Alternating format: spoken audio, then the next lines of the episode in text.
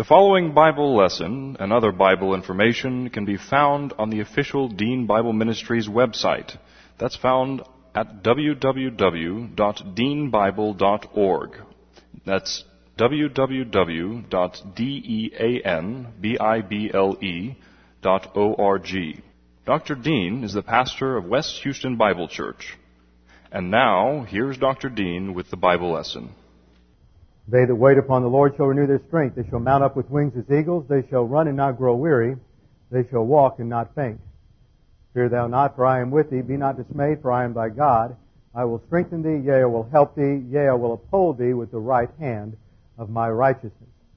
Be anxious for nothing, but in everything, with prayer and supplication, with thanksgiving, let your requests be made known unto God, and the peace of God, which surpasses all comprehension, shall defend your hearts and minds in Christ Jesus. Thou wilt keep him in perfect peace whose mind is stayed on thee, because he trusteth in thee. All scripture is God breathed and is profitable for doctrine, for reproof, for correction, for instruction in righteousness, that the man of God may be equipped, thoroughly furnished for every good work. Before we begin our study of God's Word this morning, let's make sure we're in fellowship, ready to focus on the teaching of God's Word under the teaching ministry of God the Holy Spirit through the use of 1 John 1 9, simply admitting or acknowledging our sins to God the Father, we are instantly forgiven because of what Christ did on the cross. It's not a matter of being saved again. It's not a matter of guilt or anything else. It's just a matter of cleansing so that we are back in fellowship, walking in the light. Let's bow our heads together in opening prayer.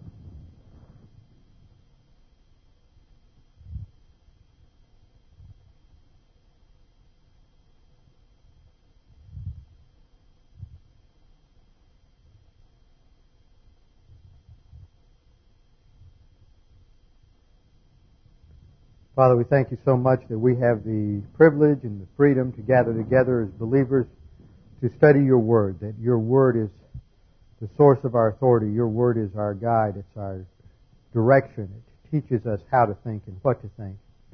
And we thank you for the Holy Spirit who illuminates our thinking so that we can understand these things and then see how they apply to our lives. Now, Father, we pray as we continue our study in the Old Testament that you would help us to understand these things and see how they apply in our own lives. We pray this in Jesus' name.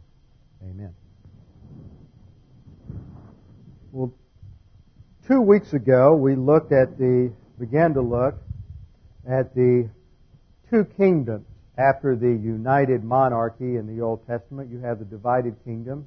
The north is called Israel, and the south is called Judah. Now, just by way of review, there are five periods in the history of Israel. There is the United Kingdom from 1050 to 931 BC. Now, before we get too embedded in our study, you should have a handout. If you were here a few weeks ago, you should still have it. There may be some extras with the kings of Israel and Judah and the prophets, and we're going to spend some time on that. So you might want to get that handy. I noticed that uh, when Al Xeroxed that, he also Xeroxed the uh, the page, and the Spirit of the Lord came upon them, so you just get a little extra freebie chart there. Oh, incidentally, before I forget it, since Jim did forget it, one other announcement is that this Wednesday night, if you show up here, you might think the rapture occurred and somehow you didn't get the gospel right. We will have Bible class this Wednesday night on Thursday night. This week on Thursday night. I will be attending uh, what's called the National Teaching Pastors Conference in uh, Kansas City this week. This is a group of pastors who are doctrinal pastors, and um, uh, I don't think Ron heard about it. Somehow he got off the list when he moved, and he didn't hear about this in time, so I don't think Ron's going to be there. But uh, there'll be a number of other men. The speakers are primarily um, Tommy Ice, uh, Charlie Clough, myself, and George Meisinger. I don't know how they're going to change up what happened in the. Uh, it's going to happen at night because some of you may know Chet McCauley, who is the pastor there. He's a good friend of Jay's, and Chet dropped dead of a heart attack, attack Wednesday night. So um, we need to be praying for his family and for the church there as well. This is going to be a tough time, and I know that uh, the first night session is now going to be his memorial service. So he is now absent from the body and face to face with the Lord. So he doesn't have to deal with these struggles anymore, but we do. So we need to continue to pray for them. But that will make for somewhat interesting conference. Anyway, you should have this with you. And if anybody needs one, anybody not have one that should have one, we need a couple over here. Do you have any extras, Al, over there? Any, any extras? Bryce needs one, and Harold needs one back in the back. Okay. Peggy, over here. Okay. We're, okay. We're looking at Israel in terms of the two kingdoms, the northern kingdom of Israel and the southern kingdom of Judah. The southern kingdom is the United Kingdom. Our, our, first of all, it begins with the United Kingdom. There are five periods in Israel's history. The first is United Kingdom. That's Saul, David, and Solomon, 1050 to 931 BC. Then the kingdom divides and fragments. Go back and look at our overall view here. We have the law up to 1440 BC, then the historical books to 931 BC. That would be about the first or second chapter of First Kings, and then there's the division to Israel in the north with Jeroboam, Judah in the south under Rehoboam, 722 BC, then the exile, and the last three books in the historical section, Ezra, Nehemiah, and Esther, come in after the exile. So we're dealing with what's called the pre-exilic period of the divided monarchy. Now this period extends from 931 to 711 B, or that should be 722 BC. 931 to 722 BC, when the northern kingdom goes out under uh, divine discipline. After that, you just have the southern kingdom alone, 722 BC to 586 BC. And then in 586 BC, God takes them out under divine discipline, under the fifth cycle of discipline, and they go into 70 years of captivity in Babylon. The northern kingdom was made up of 10 tribes, and they just sort of melted into the melting pot of the Middle East and Asia the typical procedure for the Assyrians was when they conquered a country was to take the local population and then to move them and disperse them so that they would no longer have a, a core identity. So, in, in, in, other words, to break down their ability to, to revolt. A few weeks ago, I saw a special on I think it was on A and E called "The Lost Tribes of Israel," and it was fascinating because they went into various pockets of India, Pakistan, Afghanistan, uh, Uzbekistan, up through there, uh, Iran, as well as Ethiopia, showing where various groups of people, even in China, there were groups that still claimed to be Jewish. In fact, there were they have assimilated obviously to some degree or another. So they the uh, Ethiopian Jews are, are black, and the Chinese Jews are Chinese, and the Indian Jews look Indian. But on the passport, on the, on the papers, official papers of the Chinese, for example, it is stamped Jew. And the Jewish community in this one village had fallen apart or had fragmented 150 years ago, but there were still individuals who lived there who claimed to be Jews. So these are the so-called lost tribes, ten lost tribes of Israel. They are still scattered, but they do have still have some identity. And many of these groups are coming back to Israel and are uh, being recognized as Jews. And with DNA testing, they can check and make sure that they are indeed Jewish. So that's just fascinating to see how that's taking place before our very eyes. Judah in captivity covers the period from 586 to 536 BC when they began to return to the land. And then the post-exilic period covers 536 to 400 BC. Now, last time, as we got through this, we looked primarily at the northern kingdom. We didn't do a detailed study. If you have your your uh, chart there, you can sort of follow along.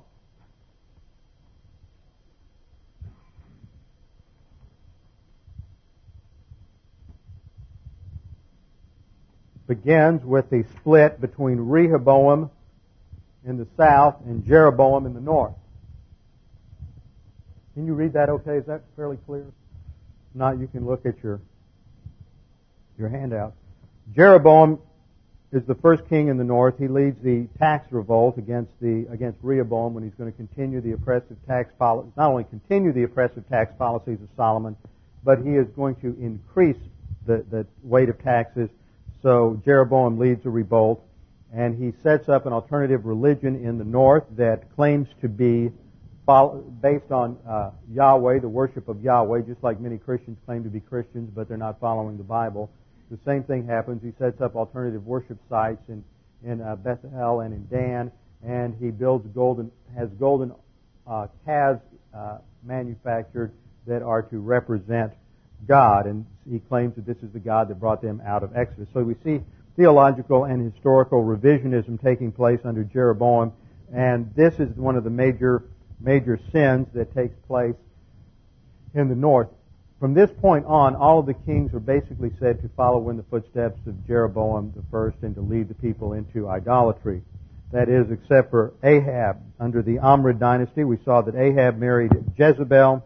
Jezebel was the daughter of Ithobaal, who was the, uh, or Ethbaal, who was the high priest of Baal in Tyre, and that brings full-blown Canaanite paganism, which they were to have destroyed, back into Israel as the official state religion, and the worship of Yahweh is outlawed.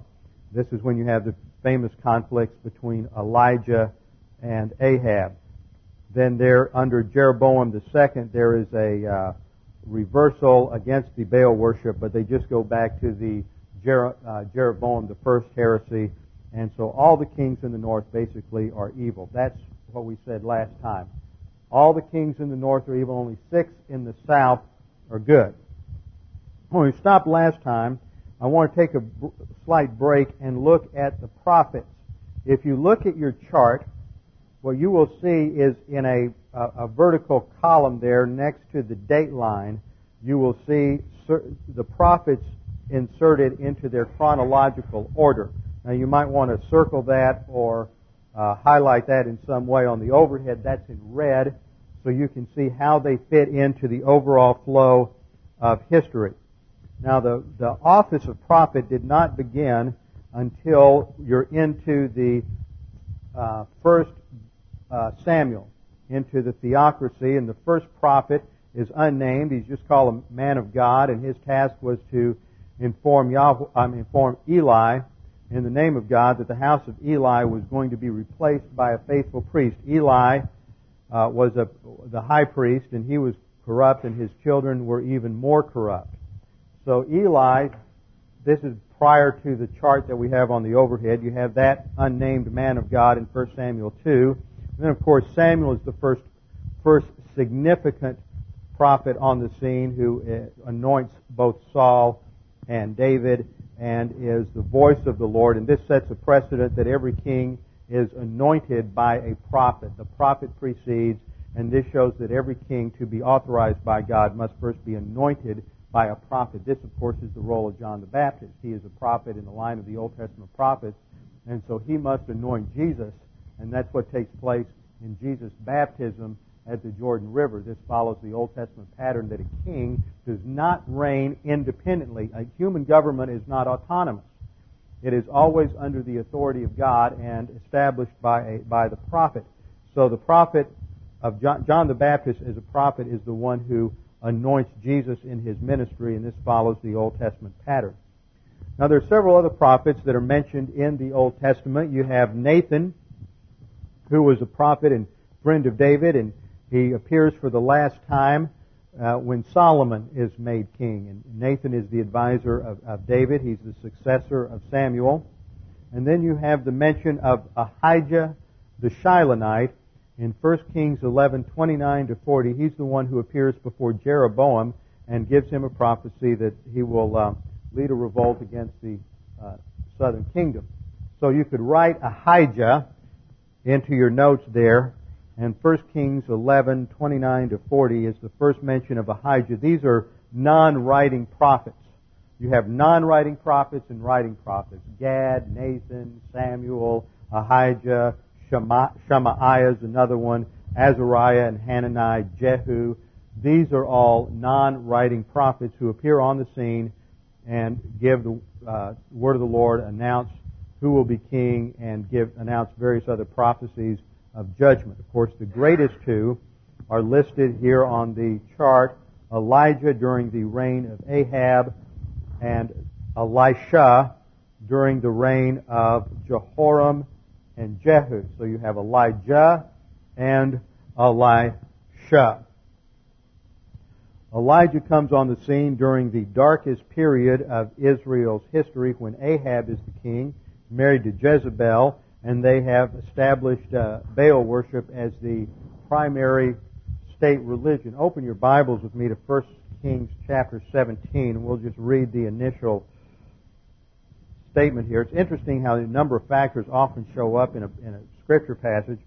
1 Kings chapter 17, we read, Now Elijah the Tishbite, who was of the settlers of Gilead. Now, we don't know anything more about his background than that. Gilead is probably across the Jordan, but even that is uncertain and much debated. Elijah just sort of appears out of nowhere into the court of Ahab and announces, As Yahweh, the God of Israel, lives, before whom I stand, surely there shall be neither dew nor rain three these years except by my word. Now, two things are going on here. First of all, if you go back and read the curses, the outline of the five cycles of discipline back in Deuteronomy chapter 24, God announces that if Israel is disobedient, He's going to withdraw rain, and the sky will be like like um, iron, and the earth will be like bronze. And that is what is taking place here. He's announcing a drought and a famine. But another thing is going on here, and that is that the state religion is now Baal worship, and Baal as it's pronounced in the Hebrew. Baal is the god, the storm god. He's the god of thunder. He's the god of rain. He's the god of fertility.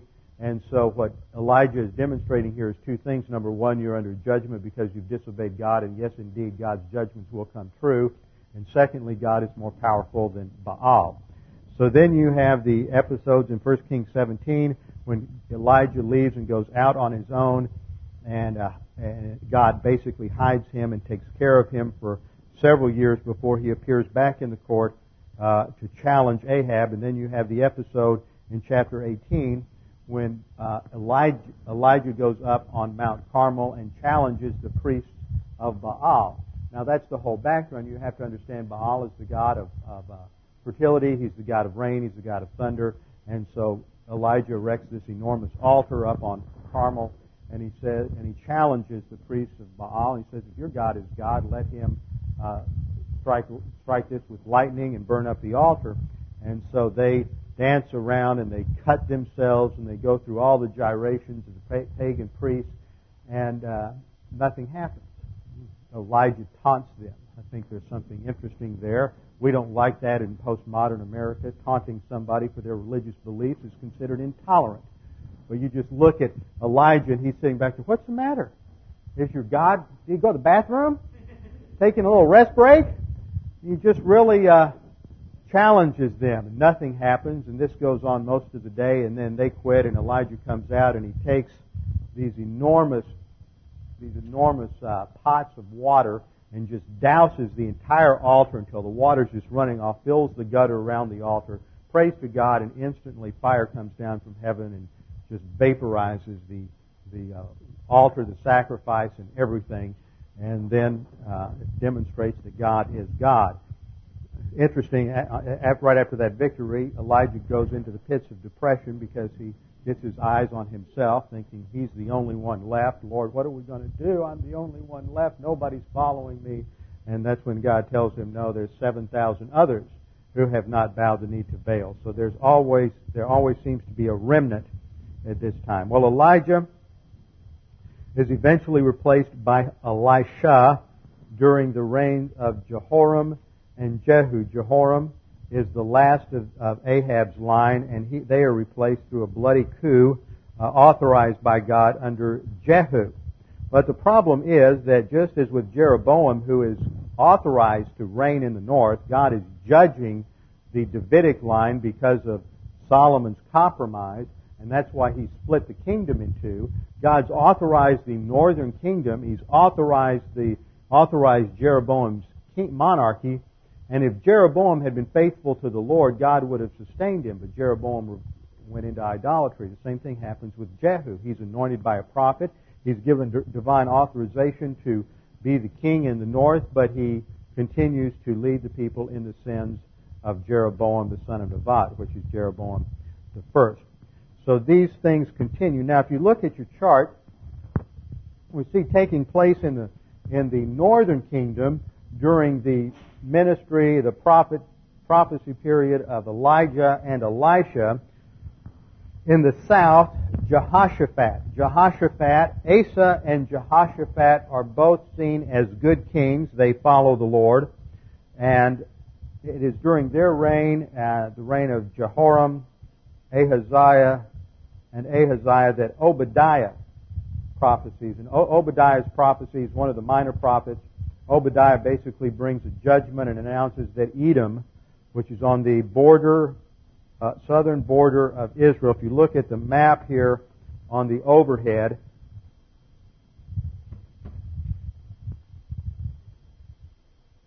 here's Jerusalem here. Edom is across the Jordan and southeast of the Dead Sea in this area here.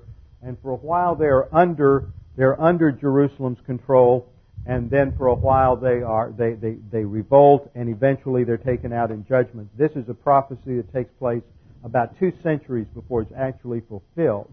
So, of course, there, what you'll notice is whenever any prophet prophesies anything that truly foretells the future, the liberals always come along, and by that I don't mean like political liberals. In theology, the liberals are those who don't take the Word of God as the Word of God. The Bible, they say, contains the Word of God, or it just is accurate in things related to uh, religion, but it's not accurate historically or in other things. And of course, there can't be anything such as true predictive prophecy because that would mean that God is really God. So there's always a, an attempt to redate things. So instead of these prophets foretelling the future, they're actually writing history. But that's not the case.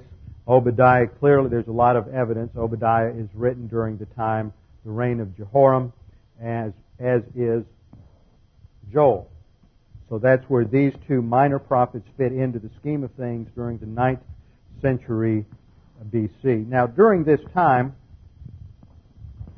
there is uh, continued apostasy in the north. What we have seen so far is that the kings of the north did not have prophetic sanction other than um, uh, Jehu and Jeroboam, and then they go through various stages of apostasy, which means they are rejected by the Lord, and God raises up prophets in order to warn them of divine judgment. Now, God uses two nations during this period to discipline Israel.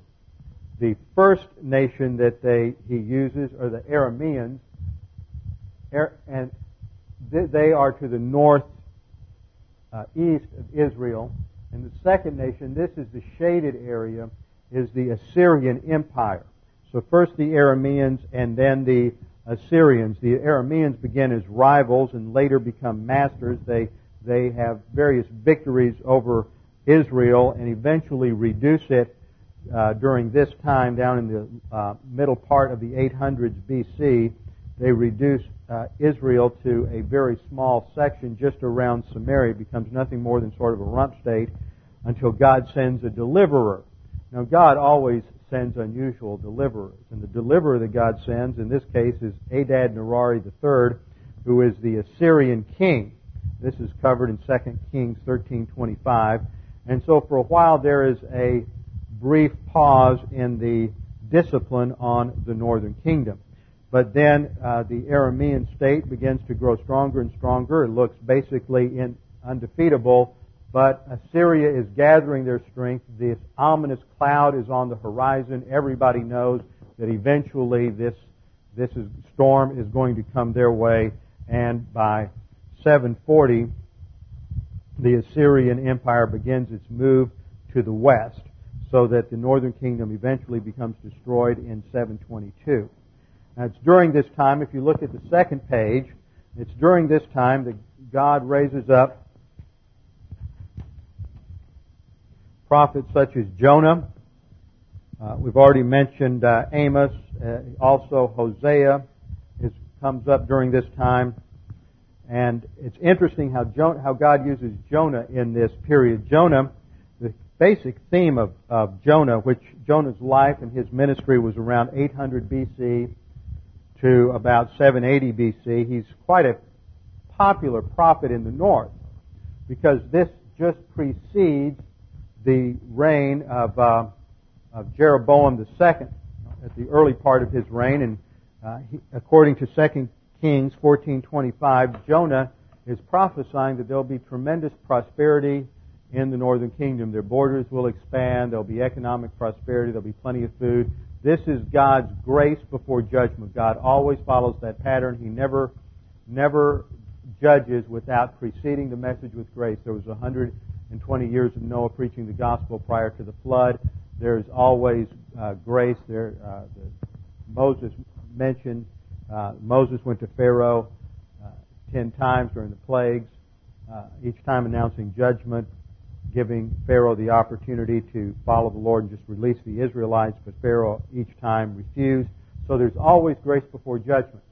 That is always God's pattern. So Jonah is quite popular, uh, and then the event from which everybody remembers Jonah. Jonah is told to go to Nineveh, the capital of Assyria, in order to warn them of impending divine judgment. Now, the thing about Jonah is he's an intense patriot to Israel, and he realizes the threat of the Assyrians, so the last thing he wants to do is go to the enemy and to tell the, to warn them of divine judgment. He'd just rather sit back and let God wipe them out. So he goes the opposite direction, and we all know the story about Jonah and the great fish. It wasn't a whale; it was a great fish. And there are, in fact, instances and, and stories every now and then of some uh, large fish or shark, or uh, in one case, I think it was a whale swallowing a, a fisherman, and then they and they survive. And when they come out, because they have spent some time in the gastrointestinal system of the fish, they are bleached white from the uh, stomach acids. So this makes them quite noticeable as they uh, come out. And jo- if that happened with Jonah, then when he finally arrived in Nineveh, he was presented quite a shocking image, and so this would draw everybody's attention to him and he announced God's judgment and the, preached the gospel, and the Assyrians uh, turned to the Lord massively. Hundreds of thousands were saved, and this is what allowed the empire to survive and to execute judgment on the northern kingdom. So Jonah was used to preserve the Assyrians so they in turn could judge the northern kingdom. I'm sure he did not appreciate being used by the Lord in such a way. But that's the story of Jonah and how he fits into the overall scheme is we see that Israel is a blessing. Remember, God told Abraham that I'm calling you out as a people, you will be a blessing to all nations. And even if you are in rebellion, I am still going to fulfill the promise. And so Jonah is sent to the Assyrians. We also see the similar type theme in Amos, which shows God's concern for the Gentiles and that during the Old Testament period, there are still uh, thousands and thousands of Gentiles who are saved as a result of Israel's witness. So it is th- during this time that that um, that God carries out and fulfills certain aspects of the Abrahamic covenant. Now, we said I said earlier there's six good kings in Judah. You might want to put an asterisk or check mark or something by each one of these on your chart. Asa, Jehoshaphat, Joash, Uzziah, Hezekiah, and then Josiah. One of my personal favorites has always been been Joash because of the what takes place during his life. It's a fascinating story. In fact, it's a tremendous, uh, I think, encouragement to parents about the impact that you can have on your children as young children and the impact that they can have as a result of the doctrine that they learn in the home. We go back and you look at your chart, you'll see that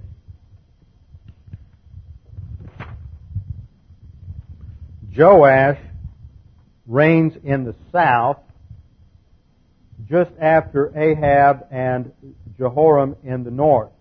And what has happened, what happened in, for background is that Jehoshaphat enters into an alliance with Ahab, and in order to seal that alliance, he has his son Jehoram marry the daughter of Jezebel by the name of Athaliah. Now, Athaliah is almost just a shade less wicked than her her mother. And of course, this indicates that both of these women, this is the grace of God and also his sense of humor, is that both of these women are in the line of Christ. But Athaliah is, uh, she wants to introduce, her agenda is to introduce Baal worship into the south and to completely do away with all uh, the worship of Yahweh, and she is almost successful. Jehoram is a wicked king. He goes along with all of her policies. And he's so wicked that he, when he became king, he feared that there would be a coup led by his brothers, so he had all of them executed. He wipes out everybody in the family. Now remember, this is the Davidic line. God has said, promised David, that there will never be a time when you don't have a son on the throne. So the light begins to flicker a little bit here because there's only one left in the Davidic line now, and that's Jehoram, and he is a, a Baal worshiper. So he has a bloody bloody, violent reign, and he is um, killed. He's assassinated, and he's succeeded by his son Ahaziah, who is in turn killed at the Battle of Ramoth Gilead. Ahaziah has a very short reign; he doesn't last a year, and so the only person left in the monarchy who can reign, that's an adult, is Athaliah. Now Athaliah decides this is her opportunity so she is going to go through the king's harem and she is going to wipe out every child. So she, like the Pharaoh of, uh, prior to the, of the oppression, like a Herod, she wipes out all the children in the line. But Jehoram had a daughter named Jehosheba who was married to the high priest at the time, Jehoiada. And Jehoiada, Je, Je, Je, excuse me, Jehosheba takes the infant Joash and hides him in the temple and gives him to the high priest Jehoiada, who in turn raises this infant. So the light has flickered, it's almost out. All that's left is this infant son. And of course, he is going to eventually stage a coup when he is six years of age. This kid is positive to doctrine. He is taught the Word. He is taught by uh, Jehoiada, who drills him on the Word of God and on the principles of the Mosaic Law. And by this time, nobody else even knows what the Mosaic Law consists of because all the copies have been destroyed except for one or two that are left in the temple. Now, there's no return to the Word. So the people still, even under Joash, there's still not going to be the Word of God in the land. That won't happen until you get down to uh, jo- uh, back up till you get down to Josiah, and under Josiah, which is much later, uh, down into the Josiah comes along down in around 640s when he comes to the throne. It's not till you get down to Josiah that there, he he has a heart for the Lord. He's going to go back in and rebuild the temple, and when he does, because it's fallen in disrepair because of all the idolatry, nobody cares about God. When he goes back into the temple, guess what they discover? They discover the Mosaic Law and, and nobody even knows about it. They've forgotten about it. And it's a tremendous example of what the Word of God, the impact the Word of God has on people because they bring it out, they start making copies, they send the priests and prophets out throughout the land to read the Mosaic Law to the people, and there is one of those rare events in history where there is a true and genuine revival. And it's and one of the things that marks a true and genuine revival, not like some of the stuff you hear today, is not a lot of enthusiastic excitement and emotionalism and all this other stuff. It is marked by the clear and precise teaching of the Word of God and people's response to the teaching of the Word of God, and it shows in their changed lifestyle. So I think that Josiah, or Joash and Josiah, these are two of the great revivals that take place in the southern kingdom during their history when the people returned to the land. The sad part about the story of Joash is once his mentor, Jehoiada, dies, when Joash is in his 20s, he assimilates to the paganism in the country. See, the state religion, what, what happens with these kings is they return the state religion emphasis back to the Mosaic law and the Mosaic emphasis. But the heart of the people does not go back to the Lord for the most part, with, with a few minor exceptions during this time. And so, because of that, they eventually are going to go out under divine discipline. Now, as you get further down into your chart, go back to the chart here. We go down from Joash, Amaziah, Uzziah. Uzziah is the fourth of the great kings in the south. It is under Uzziah's ministry, or under Uzziah's reign, that Isaiah has most of his ministry. Now, it is during this time because Isaiah is pronouncing judgment on the southern kingdom, warning them that because of their idolatrous heart, because they have basically rejected God at the popular level, that they will continue to come under divine discipline. Now, the dates for Isaiah, now, there you can see it. The dates for Isaiah, right in here, the dates for Isaiah are roughly 750 to 680. He's under the king, two kings really. He's under, uh, he operates under Uzziah and down into the, from Uzziah down to uh, Hezekiah's reign. It covers Jotham, and he has a long reign, uh, long period. He starts with Uzziah and goes down to Hezekiah. Hezekiah, excuse, I, I said Uzziah earlier. Isaiah's reign is primarily under Hezekiah. Second Kings. Oh, I thought I had this overhead. Second Kings 18, 5b to 7a says this about Hezekiah. Wouldn't you like this to be your divine epitaph? There was no one like him among all the kings of Judah, either before him or after him. He held fast to the Lord and did not cease to follow him. He kept the commands of the, the Lord had given Moses, and the Lord was with him. He was successful in whatever he undertook. So Hezekiah is the greatest of all of the southern kings. Now, when you look at Isaiah, Isaiah is one of the great prophecies in the Old Testament, and it's really divided into three sections. The first section covers the first 35 chapters. So, book 1 of Isaiah is chapters 1 through 35, and this deals with the Assyrian background. Assyria is now has invaded the northern kingdom and, or invades it in 722. Isaiah begins his ministry about 730, just prior to the Assyrian destruction of the northern kingdom. And so he warns that Assyria will come and that they will come all the way to the door of Jerusalem, but they will not be able to take Jerusalem. He predicts the overflow of the north, but he says that they will not completely destroy the southern kingdom. He predicts that Assyria will go into Egypt, and uh, he uses a metaphor that that it's going to, going to come like a flood as the water rises up a man's legs to his waist and torso, all the way up to the nose and the head, but it won't completely cover him. And the nose and the head, that's Jerusalem. So like a flood, Assyria comes, comes right to the gates of Jerusalem, and then God intervenes and wipes out the entire Assyrian army. The angel of the Lord comes down during the night, and while the army sleeps, everybody's killed. Uh, Sennacherib wakes up the next day, the army's gone, everyone's dead, and he flees back to Assyria and is soon assassinated because, of course, when you have an army that size, several hundred thousand wiped out, it is going to send shockwaves through the entire empire. So the first 35 chapters deal with this Assyrian background.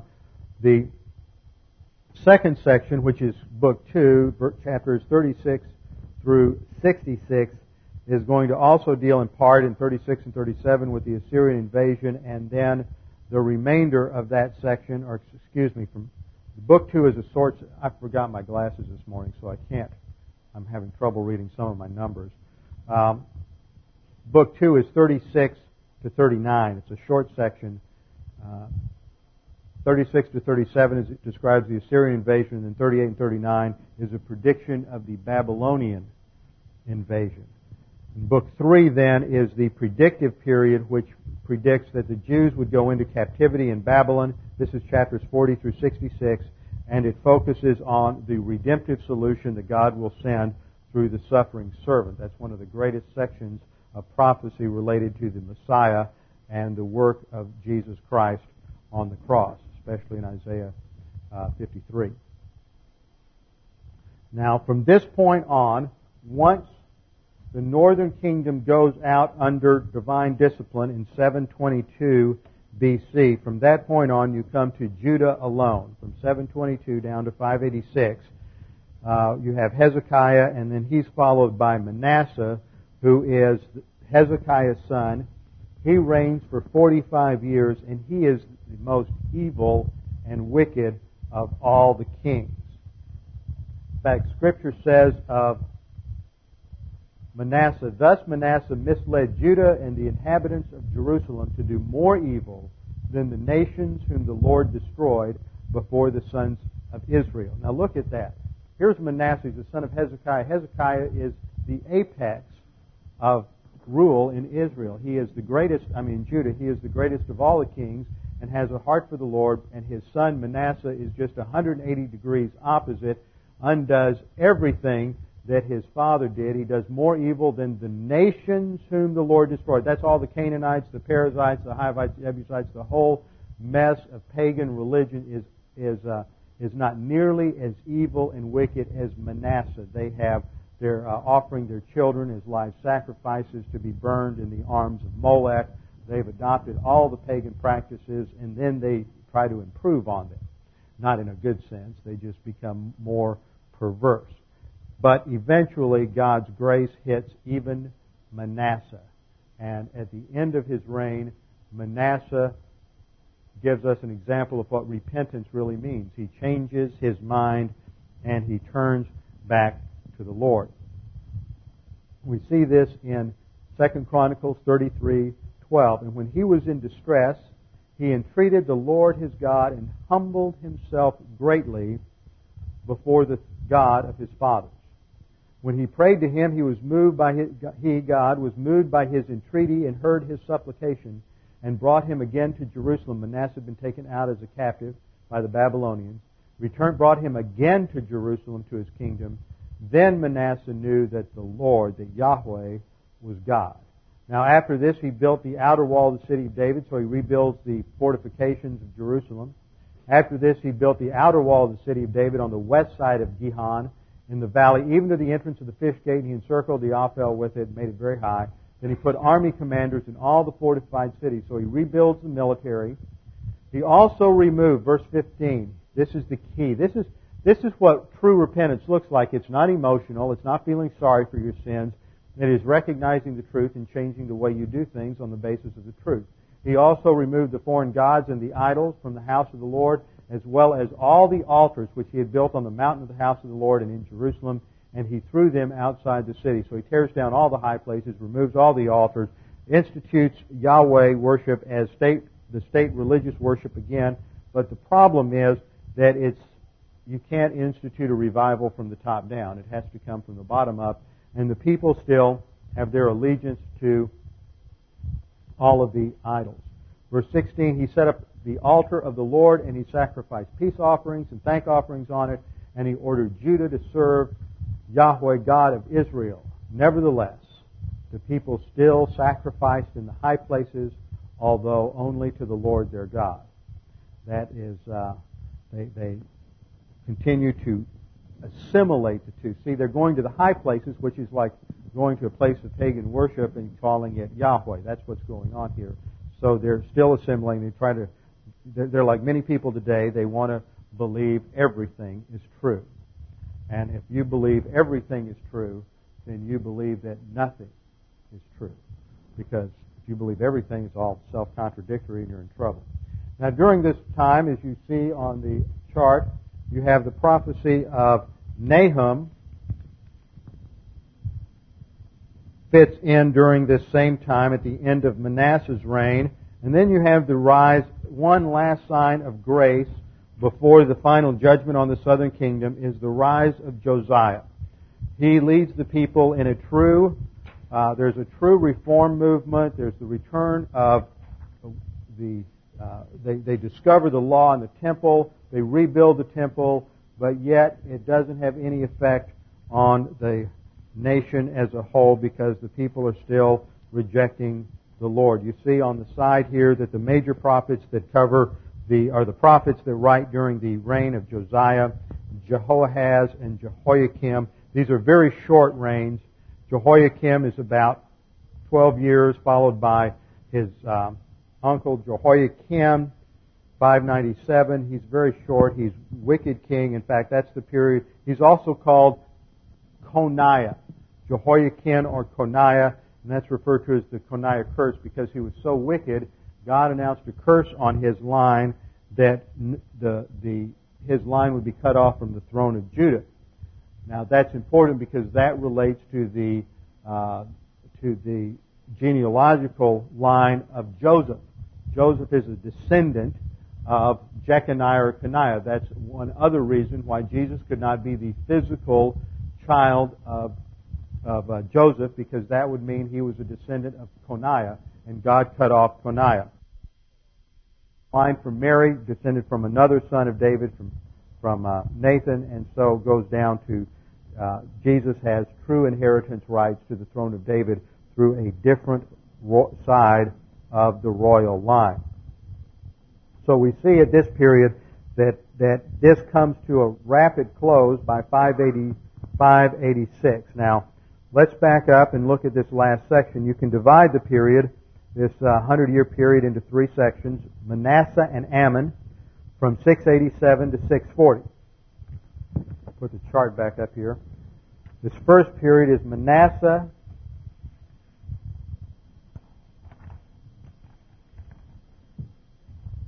Manasseh and Amon. Baal worship is the official religion, and then there is a, um, uh, a revival right there at the end. Then you have the period of Josiah, which is a period of reformation. And then all of Josiah's sons all are, do evil and just lead the people into worse and worse examples of, of idolatry. Now, during this time, if you're going to read through the books of Isaiah, Jeremiah, Ezekiel, if you're going to read the minor prophets, you can't understand what's going on if you don't have some understanding of the background of the history that's taking place. Because they are grounded in what God is doing historically in the life of Israel. If we look at our map,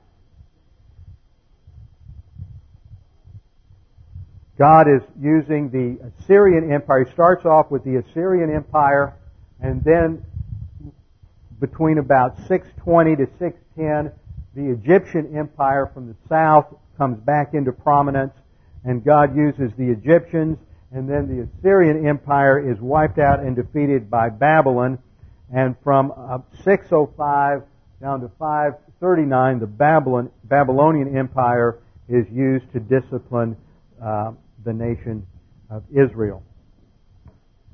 What, it's interesting to observe in this that all of the things that happen in terms of the, the rise and the decline of power in the nations that surround Israel, for example, the Assyrians, the Babylonians, the Arameans, the Arameans, the uh, Egyptians, their fortunes, whether those nations increase in power or decline in power, is directly related to what is happening spiritually in Israel.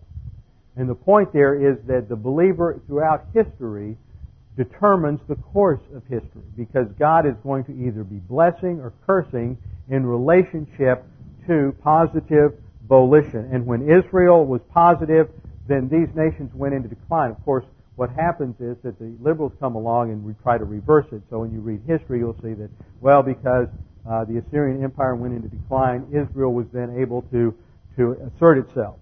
Well, the, the reverse is the case because Israel was positive to doctrine. They began to assert themselves, and, and because God is protecting them, He causes problems in these other nations.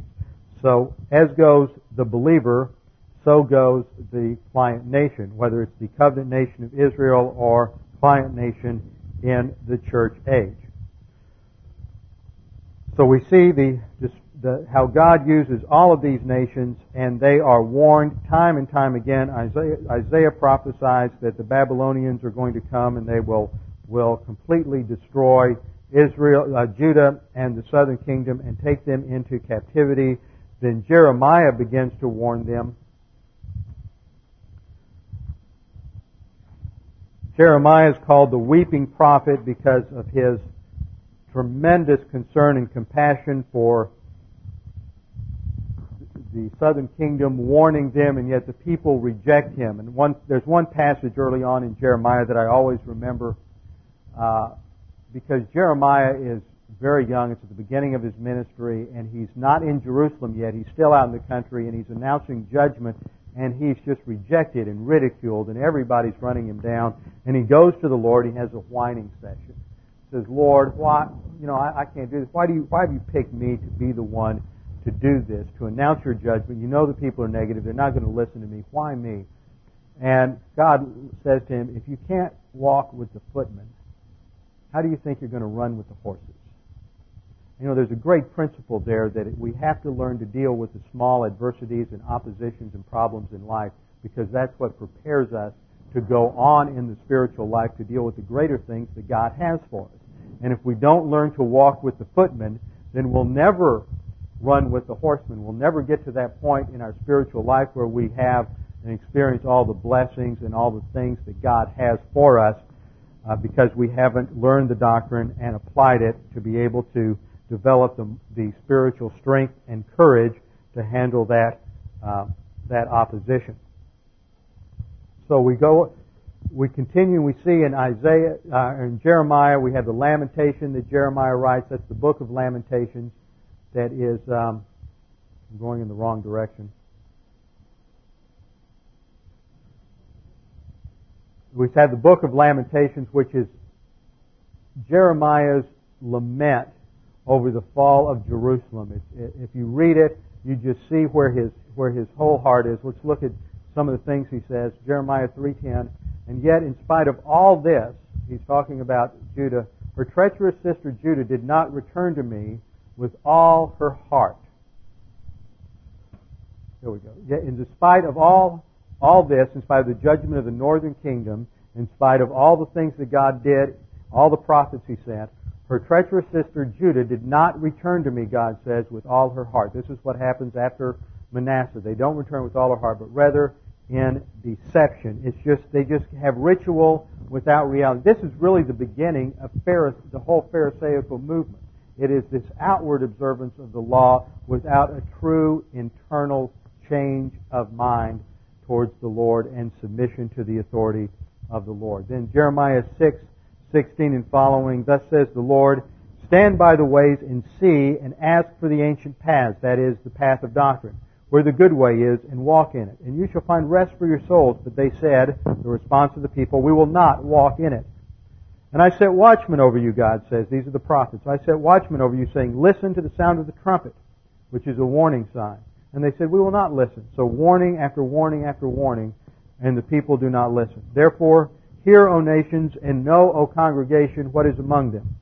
Hear, O earth, behold, I am bringing disaster on this people, the fruit of their plans, because they have not listened to my words, and as for my law, they have rejected it also. And then he concludes in verse 20, For what purpose does frankincense come to me from Sheba, and the sweet cane from a distant land? Your burnt offerings are not acceptable, and your sacrifices are not pleasing to me. Ritual without reality is meaningless.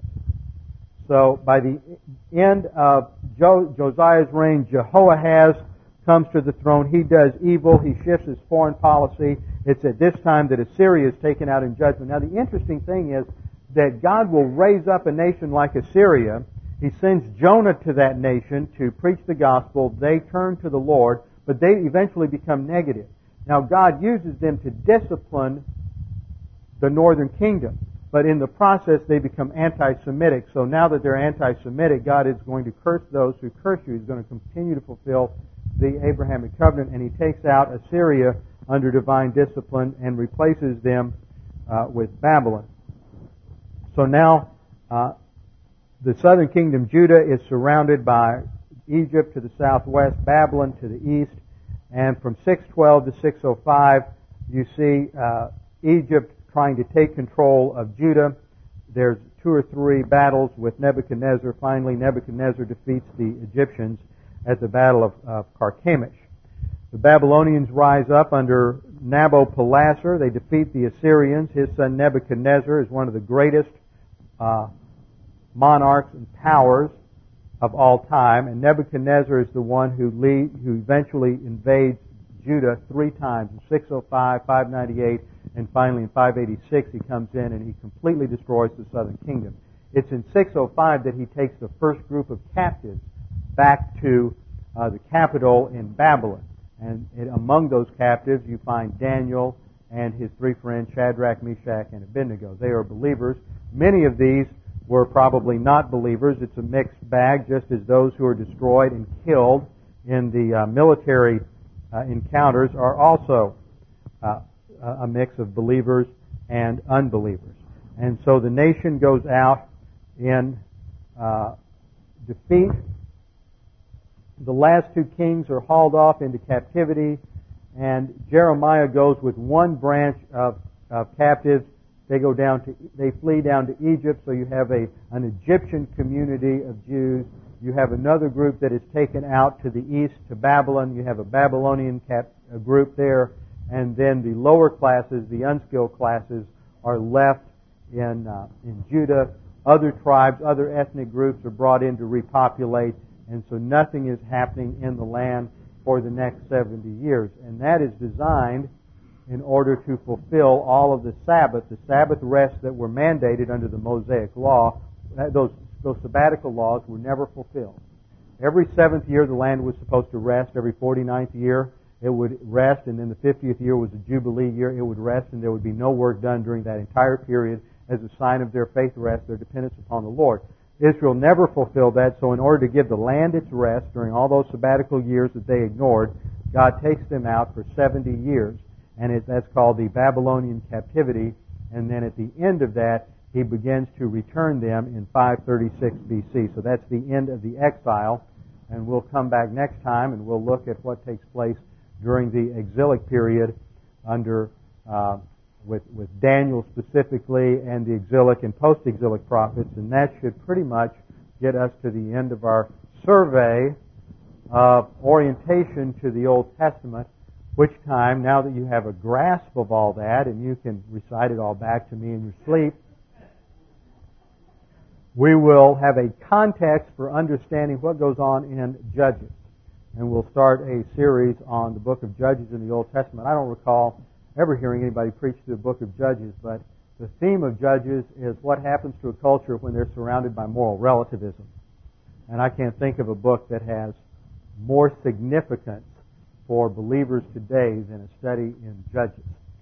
So with our heads bowed and our eyes closed, Father, we do thank you for this time to look at your word, to see how you work in history, how you are gracious to those who are in rebellion to you, you go the extra length in order to continuously woo us back to yourself, and yet there is always the certainty of judgment. You do not withhold judgment, uh, even though you are very gracious, that your, your love far exceeds your, your, uh, the degree of your wrath and your judgment. And this is, of course, portrayed ultimately at the cross where Jesus Christ took on himself our judgment. Father, we pray that if there's anyone here this morning that is uncertain of their eternal destiny, unsure of their salvation, that right now would be the opportunity for them to make that certain by putting their faith in Jesus Christ alone.